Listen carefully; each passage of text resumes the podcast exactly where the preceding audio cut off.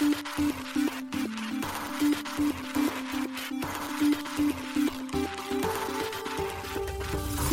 しい経済ニュース。この番組では現当社のメディア新しい経済がブロックチェーン仮想通貨フィンテックに関する日々のニュース解説を平日毎日音声コンテンツでお届けしています。そして新しい経済ではブロックチェーン仮想通貨に関するニュース解説記事やインタビュー記事学習記事などのたくさんのコンテンツを掲載しております。ぜひ新しいひらがな経済漢字で検索してメディアもチェックしてください。そして LINE 公式アカウントではメディアの更新情報を配信しております。LINE 公式アカウントにもぜひご登録ください。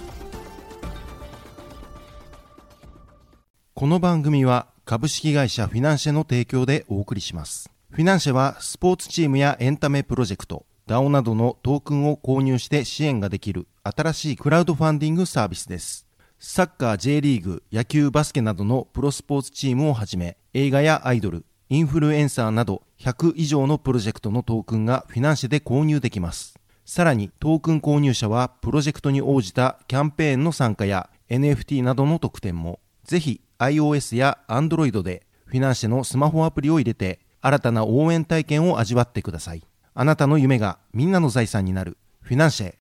現当社新しい経済編集部の大塚です。高橋です。はい、本日は4月の18日火曜日です。今日のニュース行きましょう。アメリカ SEC がビットトレックスと元 CEO を起訴、取引所の未登録運営で、アメリカ SEC がダッシュやアルゴなど6つの暗号資産を有価証券に分類、ビットトレックス起訴に伴い、ハッシュポートシリーズ C で総額12億円を調達、前澤友作氏ら出資参加、アメリカコインベースにバーチャと D も上場へ、LINE がフィンシア財団設立、グローバル Web3 事業の拡大とパブリックチェーン化を目指し、 Sui ブロックチェーンがトークン SUI 発行へ。IEO の実施も、DeFi レンディング、アーベ、ZK シンクエラ展開の事前調査で賛成票が多数に、ユニスワップ V3 がポリゴン ZK-EVM でローンチへ、ガバナンス投票が可決。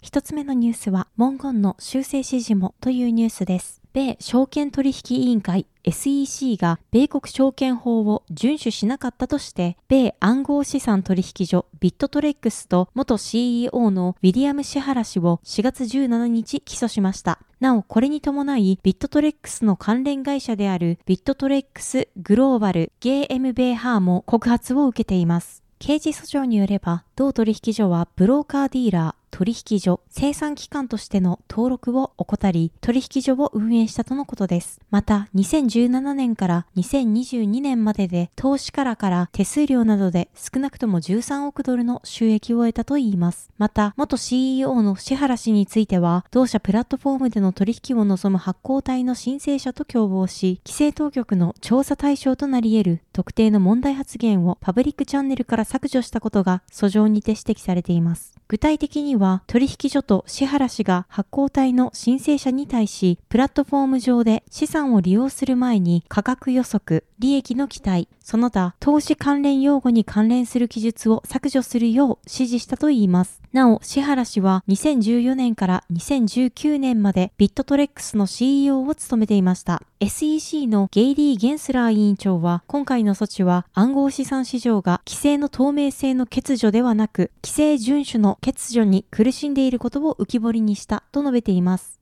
また、ビットトレックスは、決済機関としての登録、米国証券法の遵守を怠った上、対象となる規則を知りながら、発行体の申請者へ意図的にそれを回避するための指示を行ったと指摘しました。また、ゲンスラー委員長は、ビットトレックスが投資家保護よりも利益を繰り返し追求したと非難。ビットトレックスの責任追及だけでなく、他の非準拠の暗号資産仲介業者に対しても、連邦証券法に従うか、その違反の責任を追求するようメッセージを送るべきだと主張しました。ビットトレックスは4月18日、自身のツイッターにてビットトレックスに対し執行措置を行うという SEC の決定に失望したと述べ、この動きの影響は米国の暗号資産のみならず、ブロックチェーン技術とイノベーション全般に恐ろしい影響を与えるだろうと批判しました。ビットトレックスの主張として、同取引所では証券の提供、取引は行われておらず、投資契約にあたる商品は提供していないと言います。また SEC は過去5年以上にわたり違反の可能性がある特定の行為についてビットトレックスに対し通知しなかったといいます。その間、ビットトレックスは SEC に対しどのデジタル資産を証券とみなしたかについて複数回問い合わせを行っていたとのことです。ビットトレックスは4月1日、米国での事業を4月30日をもって終了することを発表。事業縮小に至った理由として、米国での暗号資産に関する規制の不確実性が続いていること、経済環境的に事業継続が難しくなったことを挙げていました。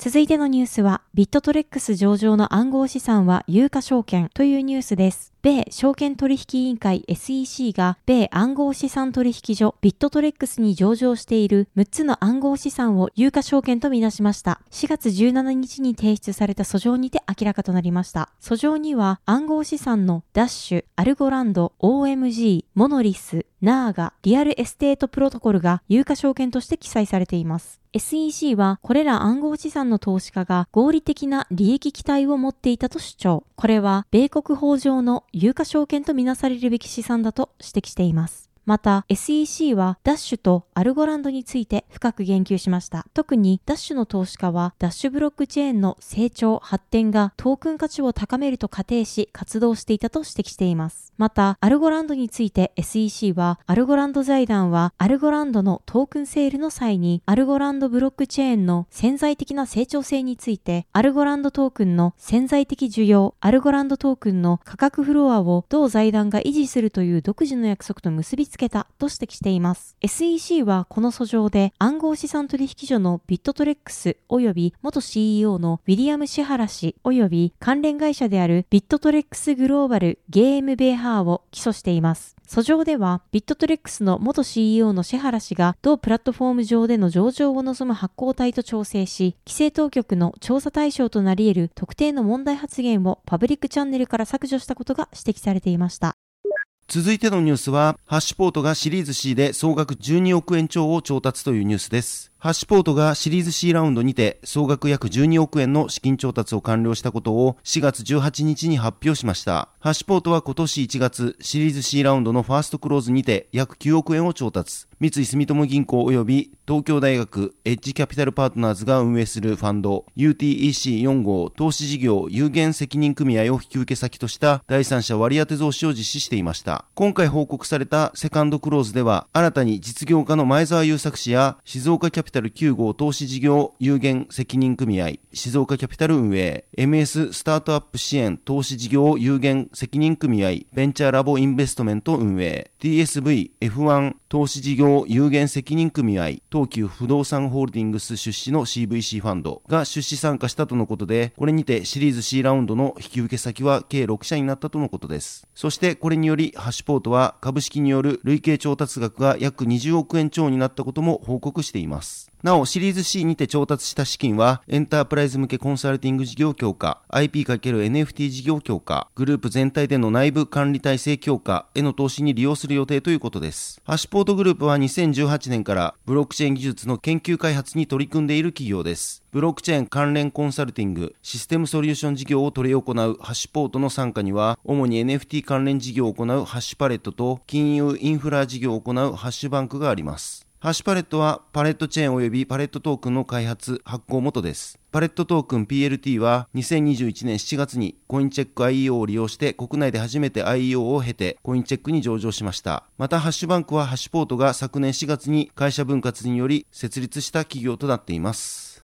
続いてのニュースは、米コインベースにバーチャと D も上場へというニュースです。米大手暗号資産取引所コインベースが暗号資産のバーチャとディーモの取扱い予定を4月18日発表しました。同取引所でのバーチャとディーモの取扱いは流動性条件が満たされ次第4月18日9時日本時間の19日2時から開始する予定とのことです。また、両銘柄はコインベース .com 及びコインベースエクスチェンジで取り扱われるとのことです。今回の新規銘柄の取り扱いは、コインベースサービス提供地域のうち一部は対象外となるとのことです。日本については、コインベースが事業縮小による取引停止をしているため、国内での両銘柄のサポートは対象外となります。取引ペアについては、バーチャ、USD 及び D も USD がサポートされる予定です。なお、今回取り扱いとなる両銘柄は、イーサリアムブロックチェーン上に発行される ERC20 トークンとなるとのことです。また、ディーモに関しては、新規銘柄や市場で取引量が比較的少ない銘柄につけられる実験的ラベルの対象通貨となっています。このラベルは、市場の状況で取引量が増えた場合に削除される予定です。バーチャは、ブロックチェーン ×AR、VR に注力しているゲーミフィケーションメタバースです。メタバースの他に NFT マーケットプレイスやメタバース上の土地を展開しています。なお、バーチャはバーチャのユーティリティトークンとして2021年に発行されています。現在、バーチャはバイナンスやゲート、クーコイン、クラーケンなどの暗号資産取引所で取り扱われています。なお、バーチャの時価総額は約67億円です。DMO は車のドライバーとその車のデータを開発者やメーカーと接続して IoT ネットワークを構築するオープンソースの分散型プロジェクトです。ネイティブトークンの DMO はガバナンストークンとして機能します。現在 DMO はユニスワップ V2 やユニスワップ V3 などの DEX で取り扱われています。なお DMO の時価総額は約23億円になっています。続いてのニュースは LINE がフィンシア財団設立というニュースです。LINE のグループ会社 LINE テックプラス LTP がグローバル Web3 事業のさらなる拡大に向け非営利団体フィンシア財団フィンシアファウンデーションを設立したことを4月17日に発表しました。この財団はアラブ首長国連邦アブダビにおいて3月31日に設立していたということです。発表によるとフィンシア財団では LINE が独自開発した LINE ブロックチェーンの第3世代のメインネットフィンシアと同ブロックチェーンの独自トークンである暗号資産リンクを運営していくといいます。またその他にも同財団ではフィンシアエコシステムの拡大に向けてフィンシアガバナンスを導入し既存のガバナンス体制をコンソーシアム型へと転換する予定ということです。なお LTP によるとリンクはアブダビグローバルマーケットの規制対象商品ではないため現在フィンシア財団はアブダビグローバルマーケットの金融サービス規制庁によるライセンス取得は必要ないということです。LINETech プラスは昨年12月、LINE ブロックチェーンのオープンネットワーク、パブリックブロックチェーン化に向けたフィンシアのローンチを発表していました。現在のメインネットである第2世代のダフネはフィンシアに統合される予定となっています。なお昨年に新しい経済編集部が LINE テックプラスに確認を取ったところ、メインネットの統合は2023年4月から6月中を予定しているということでした。今後フィンシア財団では LINE ブロックチェーンのパブリックチェーン化を目指し、コミュニティによる意思決定が可能なオンチェーンガバナンスやリンクのステーキング、スマートコントラクトなどの機能を通じて、すべてのユーザーが参加できるブロックチェーンプラットフォームを構築する予定としています。また同財団はガバナンス参加者やパートナー企業とともにフィンシアを安定的に運営しながら透明性のあるトークンエコノミーを構築していくと述べています。なお今回のフィンシア財団の設立は LINE テックプラスが昨年12月に発表したトークンエコノミー2.0戦略の一環によるものということです。この戦略においてはフィンシアのローンチによりインフレーションアルゴリズムに基づいたリンクの自動発行モデルへの移行やリンクの発行量限度の廃止、フィンシアにて新規発行されたリンクの分配計画などが決められています。続いてのニュースは、 Sui ブロックチェーンがトークン発行というニュースです。新興レイヤー1ブロックチェーンの Sui がネイティブトークン Sui を発行し IEO を実施することを4月15日に発表しました。IEO はクーコイン、バイビット、OKX の3つの海外暗号資産取引所で行われる予定です。 Sui はメタのブロックチェーン研究開発部門である DM の元リードエンジニアたちによって設立されたミステンラボによって開発されたブロックチェーンです。なお、 Sui は Sui でのガス代やガバナンストークンとして利用されるトークンです。 Sui は現在テストネットを稼働しており、誰でもテストネットを利用できる状況にあります。Twitter などでは Sui のエアドロップを受け取る方法などとしてテストネットの利用を促すユーザーが見られていました。しかし、 Sui は以前からエアドロップの予定はないことを発表しており、共同創業者のアデニー・アビオドゥン氏も無意味な情報を流すな、 Sui のエアドロップは実施せず、今後も実施する予定はないと4月10日にツイッターで発言しています。テストネット利用者に対するエアドロップは実際にありませんでしたが、エコシステムの貢献者向けに IEO にて水を早期購入できる権利が付与されることが発表されています。対象となるのは、 Sui の公式ディスコードに2月1日以前から加入しているアクティブメンバーのみです。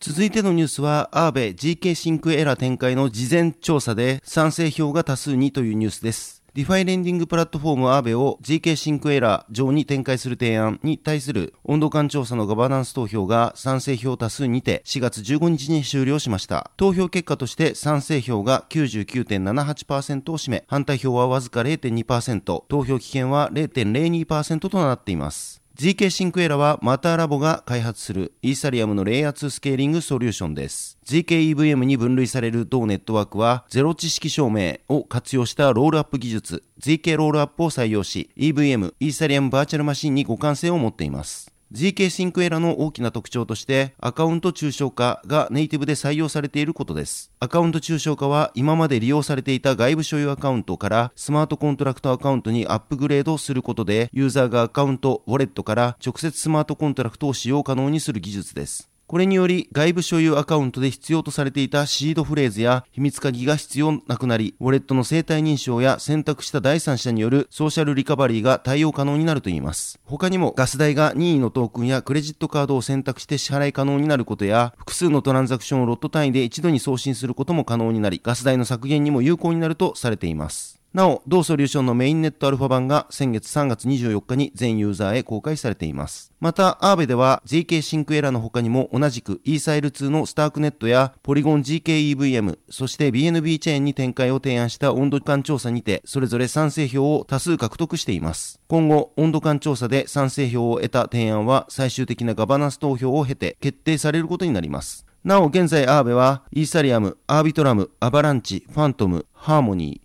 オプティミズム、ポリゴン、ポリゴン POS の計7つのブロックチェーンで利用できます。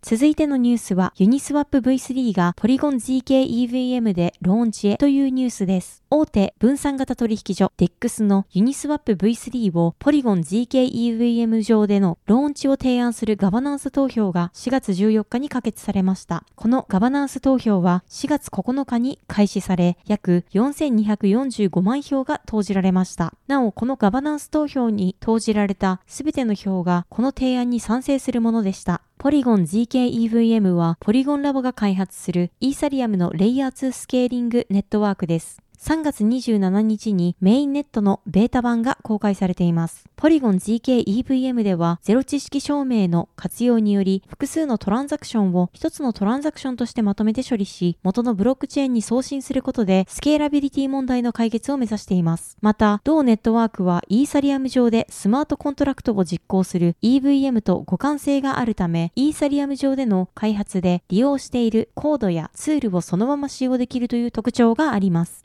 現在、ポリゴン GKEVM 上には DEX のクイックスワップや分散型 SNS のレンズなどのプロダクトが稼働しています。ユニスワップ V3 は先日、バイナンスが開発するブロックチェーン BNB チェーンでの展開が可決し、3月16日よりサービスが開始されています。また、レイヤー1ブロックチェーンのアバランチやマルチチェーンレイヤー2スケーリングソリューションのボバネットワークでのローンチもガバナンス投票で可決されている状況です。なお、ユニスワップ V3 は現在、イーサリアム、ポリゴン、オプティミズム、アービトラム、セロ、BNB チェーンの6つのブロックチェーンで利用可能となっています。はい、本日のニュースは以上となります。そして昨日新しいコンテンツ出ております。こちらで紹介させていただきます。毎週恒例 SBIVC トレードより暗号資産週間マーケットレポート4月17日号が届いております。今回はビットコインとイーサリアムともに年初来高値更新という形でレポートを公開しております。こちら新しい経済のサイトから記事が見られるようになっておりますので、ぜひ合わせてご覧ください。はい。このように私たち新しい経済編集部では、ブロックチェーン暗号資産に関するニュースを平日毎日ラジオで配信をしております。本日ご紹介したニュースはすべてサイトの方に上がっております。ぜひサイトの方も見に来てください。新しいひらがな、経済漢字で検索して見に来ていただければと思います。それでは本日はありがとうございました。ありがとうございました。